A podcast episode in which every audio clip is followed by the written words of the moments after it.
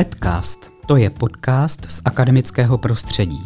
O zajímavostech, trendech a aktuálním dění zdaleka nejen v oblasti výuky učitelů si povídáme s inspirativními osobnostmi z fakulty přírodovědně humanitní a pedagogické Technické univerzity v Liberci.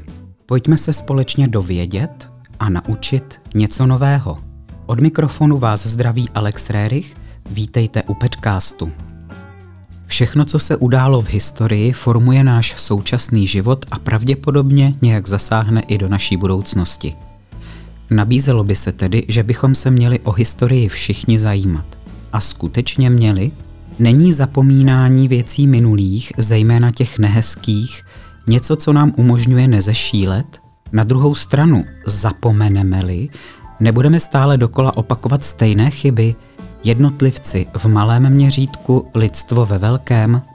Myslím, že náš dnešní host si podobné otázky klade prakticky stále. Jistě vybízí k témuž i své studenty. A možná zná na některé z nich po letech bádání i odpověď. Pozvání do podcastu dnes přijal pan docent Milan Svoboda z katedry historie Fakulty přírodovědně humanitní a pedagogické Technické univerzity v Liberci.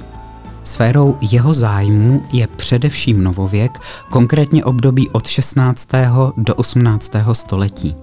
A celá řada jeho odborných prací i výzkumných úkolů, které řešil a řeší se studenty, se nějak váže k Liberecku. Pane docente, díky, že jste si na naše vysílání udělal čas. Vítejte v podcastu. Dobrý den a děkuji za pozvání. Tak kdy se událost stává dost starou, aby se mohla stát předmětem zájmu historie? A mění se tohle měřítko s tím, jak se svět zrychluje? Stáří je kategorie, se kterou určitě pracuje každý historik. A otázka pak pochopitelně zcela po právu zní, co je jak staré.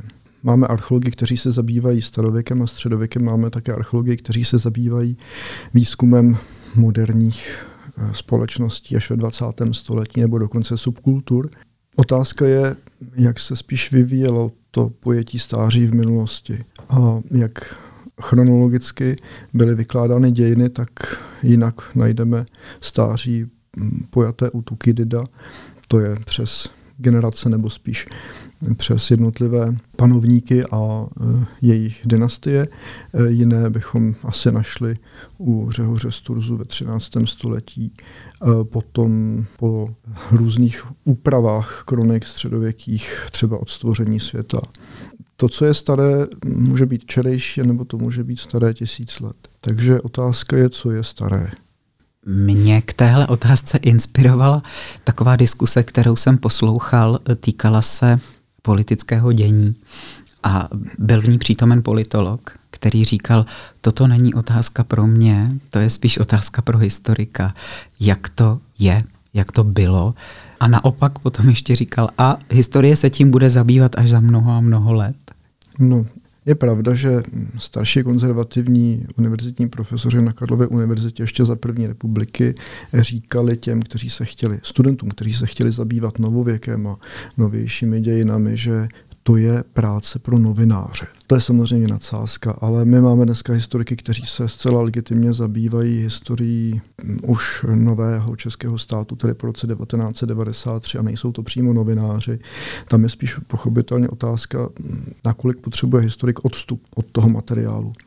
E, pro mě, když se zabývám staršími dějinami, je samozřejmě praktičtější, když už nikdo nežije. Nejen proto, že mi do toho nemůže mluvit, ale taky proto, že e, já jsem tu dobu pochopitelně nezažil a e, poznávám je z těch pramenů písemných nebo někdy také obrazových eh, z výtvarného umění, ale Nejsem zainteresován osobně, nemůžu říct, že nějaký švédský voják v 17. století mi vyplenil barák a proto budu psát všechno nenávistné proti Švédům. Takže eh, je tady určitě potřeba odstup. Pochopitelně pro historiky moderních dějin je zase dobré, že tam žijí ti světkové, kteří hm, samozřejmě ne vždycky třeba mluví pravdu, ne vždycky jim, ne přesně jim vždycky funguje paměť, nebo prostě paměť je taková ošemetná záležitost, ale mají aspoň tu možnost, ti historikové moderních dějin, že ještě zastihli lidi, kteří tvořili dějiny, nebo si to aspoň mysleli, nebo myslí a můžou je konfrontovat s tím, co se odehrálo, protože máme audiovizuální záznamy, máme písemné texty, mnohdy tedy písemnosti, které to pomáhají zjišťovat. Já nemůžu zjišťovat, co si mysleli šlechtici kolem Rudolfa II. jinak než z těch textů. Nemůžu s nikým z nich mluvit a e, zjišťovat jejich skutečné dojmy nebo představy nebo zkušenosti. Rozumím. A tak zeptám se na to druhé, co bylo v tom mém úvodním slově. Pomáhá nám studium historie žít v současnosti? Pomáhá nám něco pochopit. Jestli nám pomáhá žít, pro někoho může být historie docela velkou zátěží, to vidíme zvláště u lidí, kteří mají různé psychické nebo psychiatrické potíže, ale obecně kultura, ve které žijeme, je nakloněná historii. Ostatně přijdete do banky, chtějí znát historii vašich platebních schopností nebo neschopností, přijdete k lékaři a chtějí znát vaši rodinnou anamnézu, to znamená, jak poslední dvě generace třeba byly nebo nebyly nemocné, čím stonali a na co skonali. A to jsou věci, které vás vlastně vrhají do historie, aniž byste chtěl. A my v oboru historii už si spíš vybíráme, protože nepíšeme historii všeho. Ostatně by to ani nemělo příliš smysl. A zaměřujeme se pochopitelně na lidské konání. Takže v tomto ohledu můžeme říct ano, můžeme se podívat, jak řešili podobné problémy minulé generace, nakolik k ním ze svého pohledu přistupovali pragmaticky, realisticky, nakolik žili v různých předsudcích a nakolik v nich žijeme my, to uvidí až spíš ty další generace. A historie může být taky docela pěkná zábava. Tak o tom nepochybuju. A zakládá studium historie lepší budoucnost? Budoucnost vytváříme svými rozhodnutími, která jsou někdy poměrně pevně svázaná s minulostí, aniž o tom víme, protože žijeme v určité kultuře, která nás eh, neterminuje. Prostě byli jsme vychováni v nějakých eh, mantinelech a tady v tom případě můžeme říci, že někdy jsme nevědomky tvůrci své vlastní budoucnosti, někdy to děláme vědomně, to jsou třeba vstupování do partnerských nebo jiných vztahů eh, nebo pracovních vztahů. Někdy to děláme bezděčně, to je třeba utváření přátelských vazeb, eh, z nich potom mohou vyplynout zase různé situace, které bychom asi nečekali nebo neplánovali. Eh, historie mm, je taková fráze, že učitelka života. Mm, myslím, že spíš mm, je to učitelka historiků, aby se nedělali příliš velké iluze o sobě i o dobách, kterými se zabývají. V naší korespondenci před natáčením jste mimo jiné napsal, cituju, v oboru historie úplně neobstojí nikdo. Je to jako snaha přeplavat oceán. Mě by zajímalo, proč jste se vrhl dobrovolně do oceánu. Z mladické nerozvážnosti. Netušil jsem, co ten oceán opravdu obnáší a jak je ten obor mohutný, to samozřejmě 13-letý kluk neví, když si říká, že jednou se bude dělat eh, něco v historii, protože ho něco začalo bavit. A jak potom nabírá zkušenosti a stárne, tak zjistí, že bude rád, když doplave k nejbližšímu ostrovu a neutopí se. Tak vy už jste si ten svůj ostrov našel a ten ostrov se jmenuje Novověk. A na tom ostrově pěstujete bádání zejména o šlechtě, církvi a exilu a knižní kultuře. To jsem vyčetl z vašeho webu, nebo co máte uvedeno na webu Katedry historie. No a cože to byl zrovna tenhle ostrov, který jste si našel, kam jste doplaval? No to je patrně dáno rodinnou konstelací.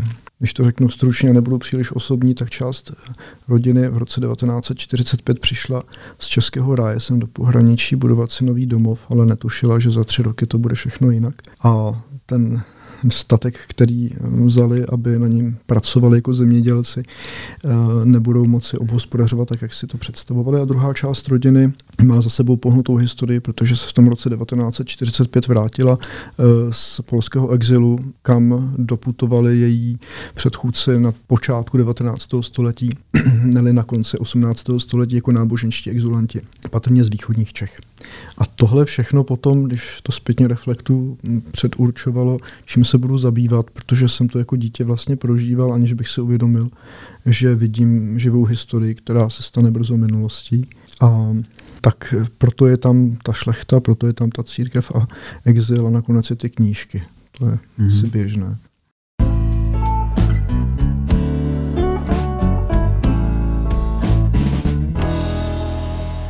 Podcastu se pravidelně podílejí lidi, které nevidíte a neslyšíte, ale bez nichž bychom ho natáčet ani vysílat nemohli. Děkujeme panu děkanovi Janu Pickovi za podporu nápadu na fakultní podcast i cené redakční konzultace. Paní proděkance Zuzaně Pechové za konzultace, organizaci i stálou podporu podcastu.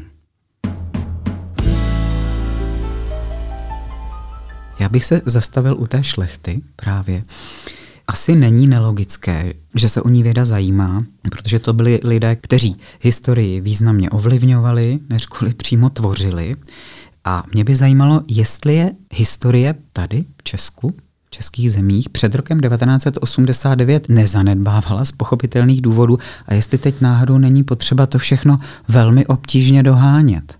No, uvědomíme-li se, že svobodné mádání máme k dispozici nějakých 32 roků, tak ten dosavadní výkon kolegů a kolegyni eh, z historie, ať je to středověk, novověk nebo moderní dějiny v oblasti šlechty, je poměrně úctyhodný. Já jsem si dělal takový malý přehled uh, jenom odborné literatury za posledních 30 let k tématu šlechta. Vyšlo skoro 700 monografií a to nepočítám ještě ty populárně naučné, nebo ty prostě, které jenom přežvíkávají to, co napsali kolegové odborníci a píšou takzvaně populárně a vydělávají na tom, což je věc jiná, ale nepochybně taky důležitá, protože ovlivňuje vědomí veřejnosti. Ne každý se zajímá o to, jestli autor té knížky je odborník nebo ne. Ale hm, pak jsou tady ještě tisíce studií a článků k nejrůznějším oblastem šlechtá podnikání, šlechtá umění, šlechta cestování, politika a prostě obrovské množství námětů, takže já myslím, že teď ta situace je taková, že chcete-li se přečíst všechnu odbornou literaturu za posledních 32 roků jenom v oblasti šlechta, tak potřebujete aspoň dva roky intenzivního čtení. A pokud je o tu minulou dobu, tak samozřejmě, že šlechta nebylo téma nějak propagované, protože byla označována za feudalitu, vykořišťovatelku a tak dále. Bylo pár historiků, kteří se odborně tím tématem zabývali. Posluchači určitě nej, znají nejznámější, to je Josef Janáček, který napsal o ženách české renesance, který psal o Valštejnovi, o Rudolfovi II. Tam všude e, nějak figuruje šlechta, ženy nebo muži, kteří patřili k aristokracii nejvýznamnějším šlechtickým rodům 16. 17. století. Josef Polišenský, který se také zabýval Valštejnem, ale také Jesenským. A myslím tím Jana Jasenského, hmm. ne toho básníka slovenského. A samozřejmě e, máme pak ještě třeba Josefa Válku na Moravě, který se zabýval třeba žerotínem. A to jsou spíš ale jednotlivci v té době socialistické, protože přece jenom tohle téma nebylo na pořadu dne a i pan docent Rudolf Anděl, který pracoval na katedře historie a byl jim prvním vedoucím, tak se zabýval takzvanou lení šlechtou tady na Friedlandsku a vyprávěl mi, že v těch 70. 80. letech, kdy dlouho oficiálně nesměl publikovat, protože ho e, zbavili možnosti působit na univerzitě a tak e, ten mi vyprávěl, že mm, občas slyšel takové jako posměšné označení, že on je ten feudál, že se zabývá těmi feudály, přičemž je to prostě jedna významná složka té společnosti. Takže někdy ti lidé mohli být v podstatě i dehonestováni nebo jakoby ostrakizováni no, pro to, jaké dělají téma, aniž by se vlastně ti, kteří vynášeli ty rychlé soudy o těch badatelích, zajímali, co to všechno obnáší. Mm-hmm. No, do vašeho badatelského zájmu, do, do jeho sféry, patří, jestli jsem to dobře pochopil, hlavně dvě šlechtické rodiny, a to jsou Redernové a Klamgalasové. Jak velkou roli v tom hraje fakt, že sám jste se narodil ve Friedlandu? No, to, co je asi podstatné, že řekněme, co by čtyřletý chlapec jsem s maminkou chodil, když provázela na hradě zámku Friedland a díval jsem se na ty obrazy velkých lidí, mužů a žen, zvláštně oblečených. A pak se mi to po mnoha desetiletích vybavovalo. Pak jsem tam taky deset let provázel, takže to je zájem, který musel přijít. Téma Redernové, respektive životopis Melchiora z Redernu jako protitureckého bojovníka, především v Uhrách, mi nabídla paní docentka Lenka Bobková.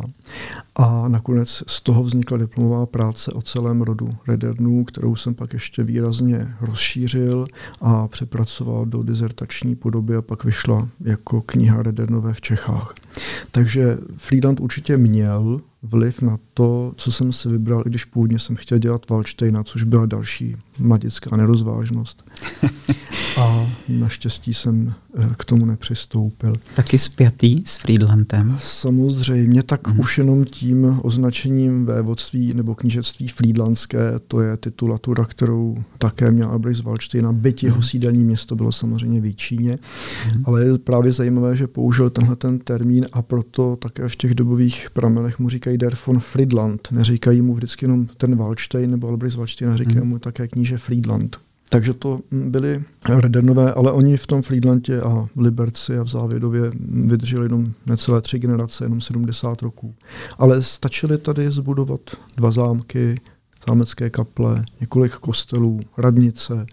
To panství pozdvihli po hospodářské stránce určitě těžbou cínu a mědi a taky třeba chovem ovcí, které spásaly zdejší svažité stráně, které se těžko daří sekat. Takže potom z těch ovcí samozřejmě zase byla vlna a e, pomáhali textilnímu průmyslu, bychom dneska řekli moderně, čili plátenictví a soukenictví, protože kromě těch ovcí, co se tady chovali, tak se tady taky pěstovalo len. Čili ti lidé tady dokázali hospodářsky velmi realisticky využít, velmi pragmaticky využít ty přírodní podmínky, do kterých se e, nastěhovali, ve kterých se ocitli a Redernové jim nepochybně výrazně pomohli. Už třeba tím, že měli výrazné postavení eh, mezi českou šlechtou, kam se od druhé poloviny 16. století přivdávali a ženili například právě šlikové, západočeská významná větev hraběcí, tak to je ukázka, jak se eh, Redenové eh, zapouštěli svými kořeny do toho království českého.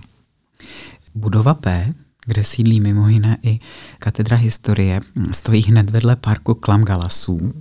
A poblíž je i liberecký zámek, o kterém jste už mluvil a který si nechali vystavit právě bratři Redernové. Měl jste radost, když jste se dozvěděl, kam se budeme stěhovat z SK, téměř celá naše fakulta. Měl jste radost? No jistě, že jsem měl radost především, že se dostaneme z té velmi rušné křižovatky kde při výuce nebylo možné ani otevřít okno vyvětrat eh, do prostředí zámeckého parku. Bohužel já mám teda tu pracovnu do ulice, která se kdysi jmenovala několik komenského Klamgalas Straße. A kolegové šťastnější mají výhled přímo do toho parku s tím zámkem. Ale to nevadí, protože já, když učím, tak se občas pokradnu, podívám do toho parku a na ten zámek. Někdo se dívá po studentkách nebo po studentech, já šilhám po zámku. To je taková badatelská úchyl úchylka. No tak dívám se, jak, jak mu to daří, jak se sluší. A potěšilo mě, že před pár lety město Liberec souhlasilo s tím, že se ta nepojmenovaná část někdejšího zámeckého parku za Libereckým zámkem může jmenovat park Klamgalasů. Stejně jako mě potěšilo, že se místní zastupitelé rozhodli hlasovat eh, pro povolení postavit tam pomník, respektive bystu eh, France Klamgalase, hraběte, který se stal v roce 1914 čestným občanem Liberce za všechno, co pro to město vykonal. Rod Klamgalasů je ten druhý předmět vašeho zájmu. Já taky vím, že když se otvíral ten park, tak vy jste tam pronesl jakousi úvodní řeč. Mě by zajímalo, jestli je něco fakt enormně, extrémně zajímavého. Co si myslíte, že by naši studenti, kteří každý den do té budovy chodí, nebo skoro každý den, měli o tom parku nebo o tom zámku vědět? Nějaká zajímavá věc, blízká? Jsou věci viditelné a neviditelné.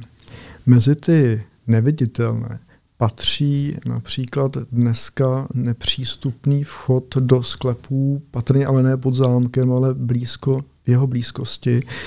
Je to v podstatě na pomezí nebo na půl mezi tím palácem Líbigů, bývalou galerií a mezi tím zámkem, kde byly tedy vchody do prostor, které patrně kdysi sloužily eh, zámeckému pivovaru, který stál poblíž zámku. Pak byly používány, pokud jsem byl informován za druhé světové války, jako úkryt pro obyvatelstvo civilní a v 80. letech, když se ten zámek opravoval a předělávala se celá ta zahrada, tak to, ten vstup teda zazdili. Takže to je spíš pro ty zájemce nebo badatele o moderní dějiny a o takové ty tajné chodby. Tak tady nejsou tajné chodby, tady jsou chodby, řekněme, technického provozu, neviditelné. A to, co spíš asi potěší eh, milovníky zahrádek a zahrádkaření mezi historiky je fakt, že už někdy na konci 16. určitě na počátku 17. století ta zahrada, která je, byla mnohem širší, obsáhlejší než je ta dnešní a za ní už byla jenom pole a louky, tak ta zahrada měla štěpnici, takže tam byly ovocné stromy a měla tam také zahrádku kořenou, jak čteme, na počátku 17. století, čili pěstovali tam byliny. A z toho vyplývá, že na tom zámku měli Redernové také svoji soukromou lékárnu což z doby renesance nemáme bohužel příliš doloženo. Takže to jsou ty zajímavosti, pokud jste tím myslel zrovna tohle. Tak například tohle, a když jsme u těch bylin a lékáren, tak je ještě jedno jméno, které výrazně rezonuje ve, vaší, ve vašich pracích a to je Kytl. Ale to bude asi trošku jiný příběh než u těch šlechticů. To byla trochu badatelská náhoda. Jedaná laskavosti Jana Kašpara, ředitele státního okresního archivu v Jablonci nad Nisou, který mě vlastně dvakrát upozornil na drobnosti archivní, co se týká eh, léčitele Jana Josefa Antona Eleazara Kytla a jeho rodiny. A sice nejdřív jsme se studenty eh, zpracovali, to znamená přepsali eh, jenom torzovitě dochované recepty, respektive spíš doporučení v dopisech, patrně pro nějaké měšťany ze Šumburku nebo z okolí, co si mají dávat v noci nebo přes den, jak, jaké mají používat léky, což byly samozřejmě přirozené prostředky proti bolení hlavy a jiným záležitostem. A o pár let později jsme eh, se dostali se studenty k mnohem zajímavějšímu pramení. Eh, historikové říkají pramen v tomhle případě informačnímu zdroji, který je dobový, to znamená z 18. století. Když to zkrátím, tak Jabloneckému archivu se podařilo odkoupit zpětně eh, farní kroniku ze Šumburku, eh, dneska Jistebsko nebo Krásná, poblíž Jablonce nad Nisou. A tam mě právě kolega Kašpar upozornil, že jsou tam zajímavé záznamy do té doby ne publikované v celistvosti. A sice kázání k 50. výročí eh, manželského sňatku nebo manželství toho Jana Eleazara Kytla eh, s jeho paní. A ta kázání byla dvě a různá. Jedno bylo v češtině, druhé bylo v němčině a byla přednesena v listopadu 1777 v tom kostele, kde původně nic nebylo, protože ten Kytl tím, jak se stal léčitelem a zjevně výrazně zbohatl, eh, nechal postavit školu, nechal postavit faru, kde jeden z jeho synů byl farářem a nechal postavit ten kostel a potom přistavět věž a ještě vystavil svůj vlastní dům, takzvaný burg, říkali tomu, protože to vypadalo jako hrad, je to prostě velká patrová roubená hrázděná stavba.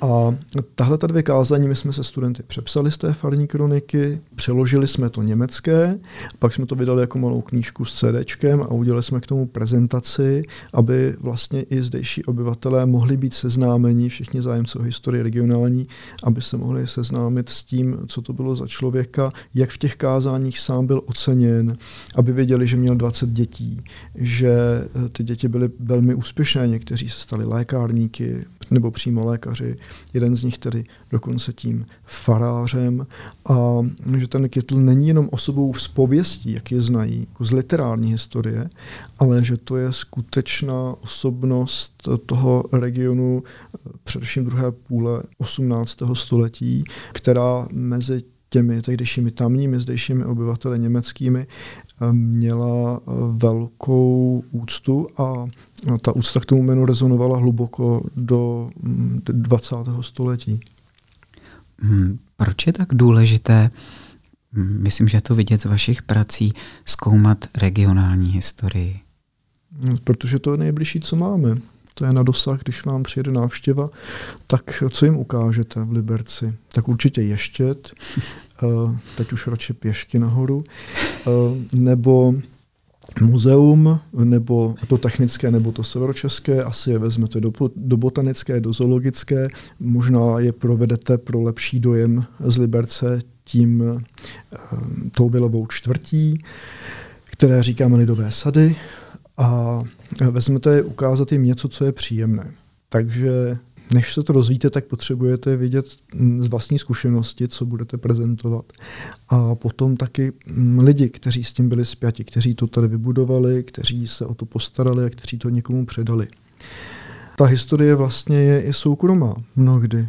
když učíme děti historii, nebo spíš teda dějepis na základní nebo střední škole, tak většinou začínáme od vlastních osoby, od té rodiny, od širšího okruhu, ulice nebo čtvrti a potom města nebo té obce, kde bydlí.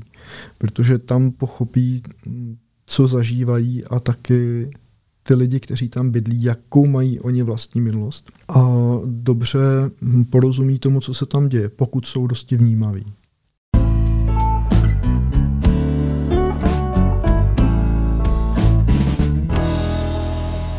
Na podcastu se pravidelně podílejí lidi, které nevidíte a neslyšíte, ale bez nichž bychom ho natáčet ani vysílat nemohli. Děkujeme panu kolegovi Vilému Valkounovi za hudební a zvukovou postprodukci a tajemnici fakulty paní Ivaně Cvrčkové za finanční zprávu podcastu. Jako červená linie, tím, co tady si hm, povídáme se, nesou různé tisky, písemnosti, knihy. Málo kdo si asi dnešní době uvědomuje, kdy knihy jsou běžná záležitost, že to byla dost exkluzivní záležitost. Ne každý měl možnost, neříkám psát, ale určitě i tisknout, kupovat, vlastnit knihy. Mezi těmi, kterými jste se zabýval, je na nich vidět, že to opravdu byly mimořádné počiny v té době, kdy vznikaly. Mm, zabývali jsme se se studenty starými tisky ve fondu Krajské vědecké knihovny v Liberci.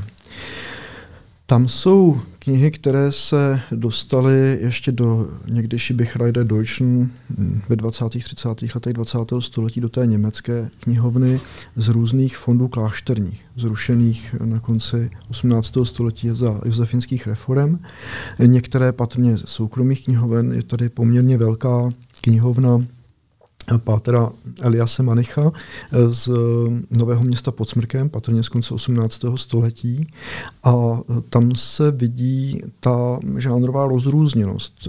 Taky samozřejmě časová. Liberec jako jedna z mála knihoven v České republice má, myslím, že dva výtisky Kroniky světa, což je Hartmann Schedl, vydaný 1493 Liber Chronicarum.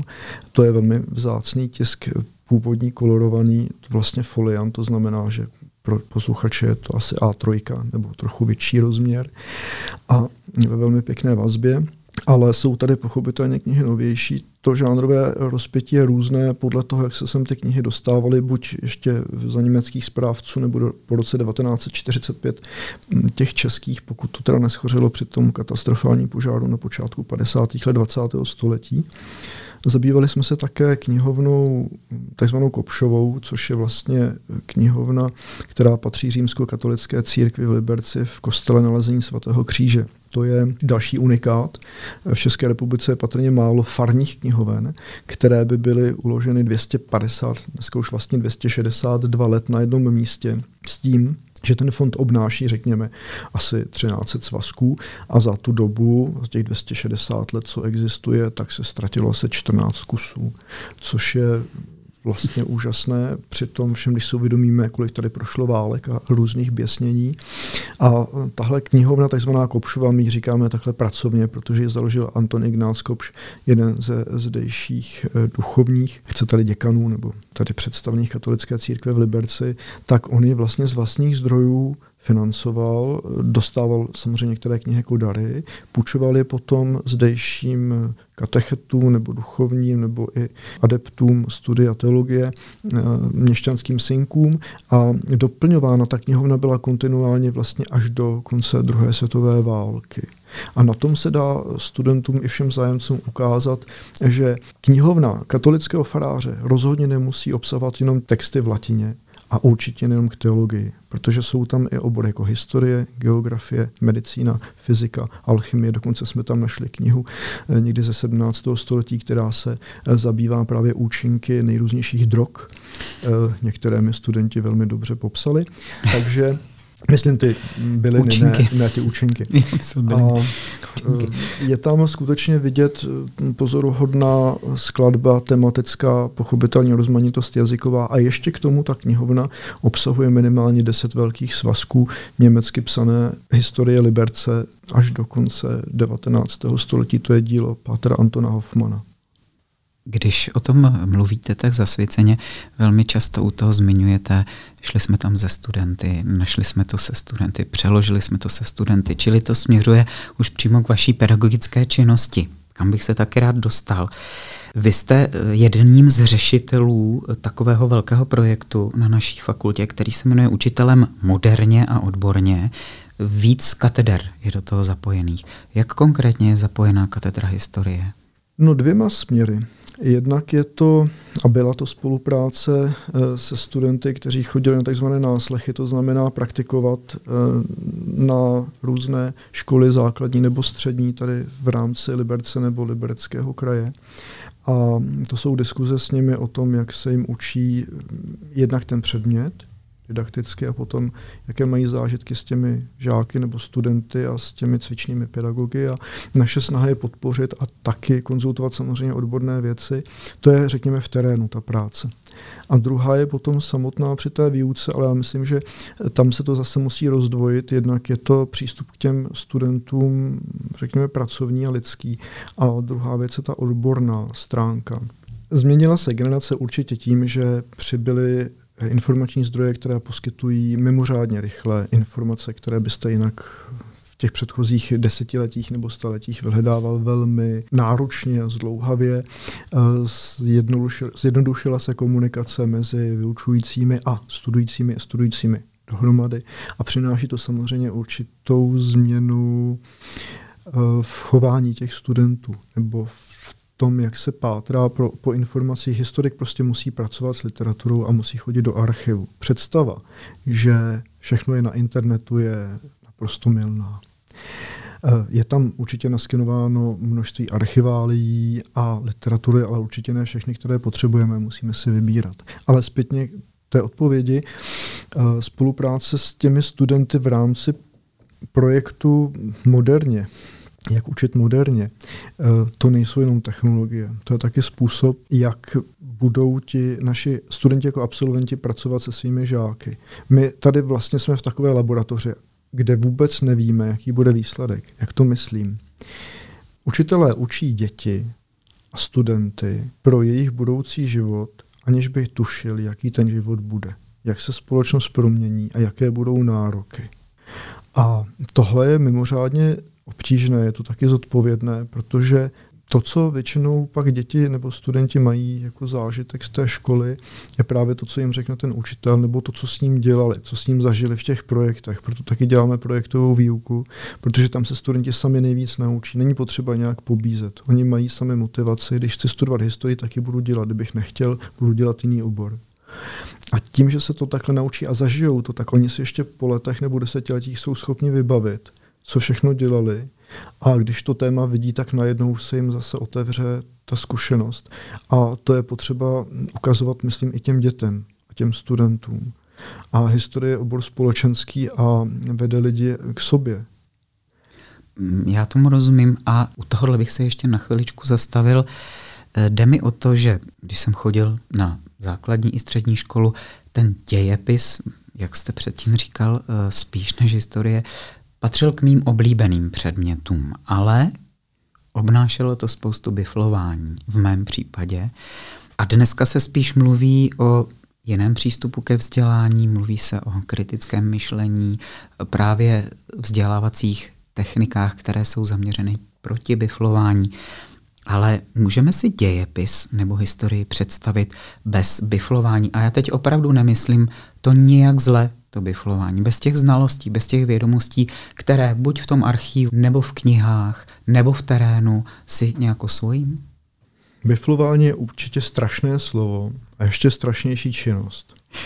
Eh, historie samozřejmě potřebuje fakta, potřebuje data, potřebuje jména, protože k ním se přiřazují události a mm, potom se spojí do nějakých příběhů. Ehm, takže my bychom, myslím, měli používat eh, data ve smyslu letopočtu jako takové věšáčky, kam budeme uměstňovat jednotlivé události a ta jména k ním budou přilepena, protože činili konkrétní lidé ta rozhodnutí a podíleli se na těch událostech. Samozřejmě můžeme přistoupit k tomu dějepisu zážitkově, jako to dělají některé alternativní školy, ale to je jedna část. Myslím, že by měla být doplněná taky znalostí dobových textů a dobových obrazů, ať v té původní formě, anebo v té moderní, to znamená přepsané do latinky a případně přeložené a tak podobně. Prostě ti eh, lidé, mladí, nebo ti studenti, nebo, nebo ty děti, by měli vidět, jak vlastně ten materiál a ta historie stárne. To, co jste se ptal na začátku, co je staré? Staré pro malé děti je to, že vidí svoje rodiče a zvláště prarodiče jako staré, jako staré lidi. Mm-hmm. A až oni budou staří, co bude staré. Jo.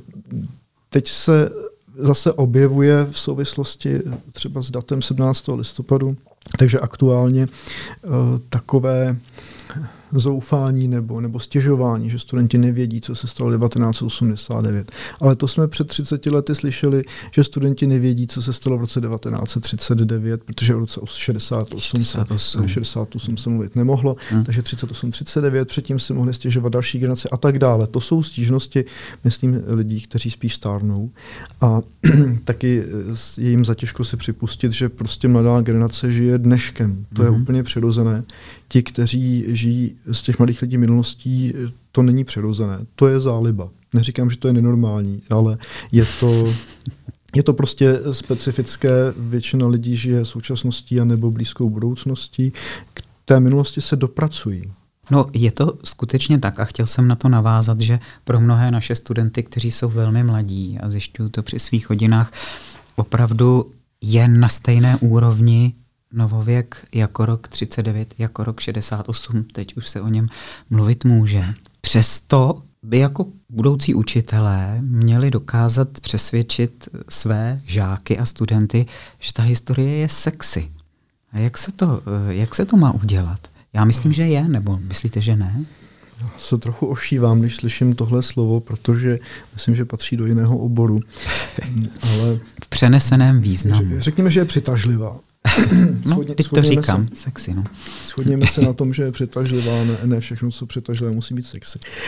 Ale tak za prvé, bude vždycky obvyklé, že děti budou považovat věci, které se udály před jejich narozením za staré. Ať už je to osvobození 1945 nebo doba vlády Karla IV. Nebo dinosauři, to je jedno. Protože děti prostě nemají svoji historickou zkušenost zažitou. Takže všechno, co není jejich svět, je staré. To je normální. E, ten časový odstup, který budou prožívat tím dospíváním, potom povede k tomu, že si to budou schopni někam chronologicky zařadit, aspoň třeba potom do staletí. Ale tady je spíš podstatné e, vědět, kam patří oni, kam patří jejich rodina, jejich blízci, jejich přátelé, kam patří jejich země, kde bydlí. A co to pro ně znamená? Můžeme se ptát i podobně, je chemie nebo botanika nebo nevím, je geografie sexy, jak je budeme dovádět těm oborům? No tím, že budeme propojovat znalosti eh, že není všechno jenom zakotveno v historii. Ta historie přece se odehrává v nějaké krajině, v nějaké lokalitě, v nějakém území. Tam patří znalost geografie, eh, patří tam samozřejmě znalost jazyka, to je nejpřirozenější, to je mateřština je to, co kromě mateřského mléka dostáváme jako zásadní kulturní výbavu a výživu, protože bez ní nepochopíme naše současníky ani naše předchůdce. Takže tím, jak budeme propojovat myšlení o historii s, v, jako v kontextech s jinými obory se celkem rychle můžeme přátelsky domluvit i s kolegy z jiných eh, oborů, ať na základních středních školách nebo i na fakultě, co vlastně studentům poskytujeme jako zázemí vědomostní a co jim považujeme jako tedy specializaci a co jim poskytujeme jako eh, informaci obecně kulturní. To znamená vyznat se ve svém životě, protože obýváme nějakou zemi a když ji opustíme, tak je potřeba vyznat se v té zemi, kam přicházíme.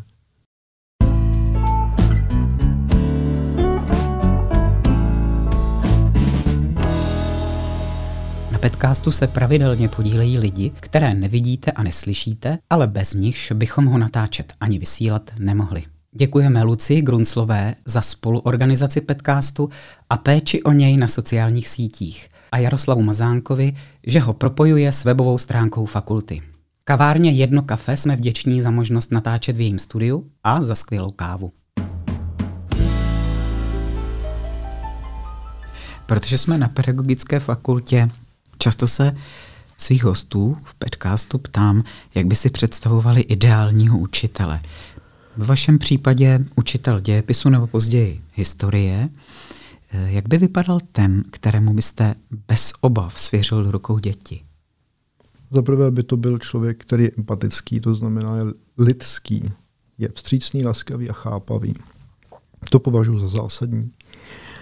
A hm, samozřejmě člověk, který je taky vzdělaný, rozhlédnutý v oboru, to neznamená akademicky vzdělaný, to znamená všeobecně vzdělaný, aby eh, si nemyslel, že stačí učebnice k tomu, abych rozuměl oboru. To je jenom pomůcka. A ten člověk by měl být taky vtipný. Aspoň trošku by měl mít smysl pro humor, protože to děti vždycky ocení a taky to uvolní atmosféru. A taky myslím, že by měl být schopný dobře vycházet z rodiči svých svěřenců, dětí tedy na základní škole nebo studentů na, na střední škole, protože jsou generačně rozrůznění ti rodiče, od mladých až po velmi staré rodiče, řekněme, a mají tady jinou historickou zkušenost, jiný způsob chování a vystupování. To všechno musí ten pedagog zvládnout. Nevzít se osobně, když se ten rodič třeba rozčiluje. A taky by ten učitel měl mít odpovědnost v tom smyslu, že připravuje děti na dobu, kterou už sám nezažije.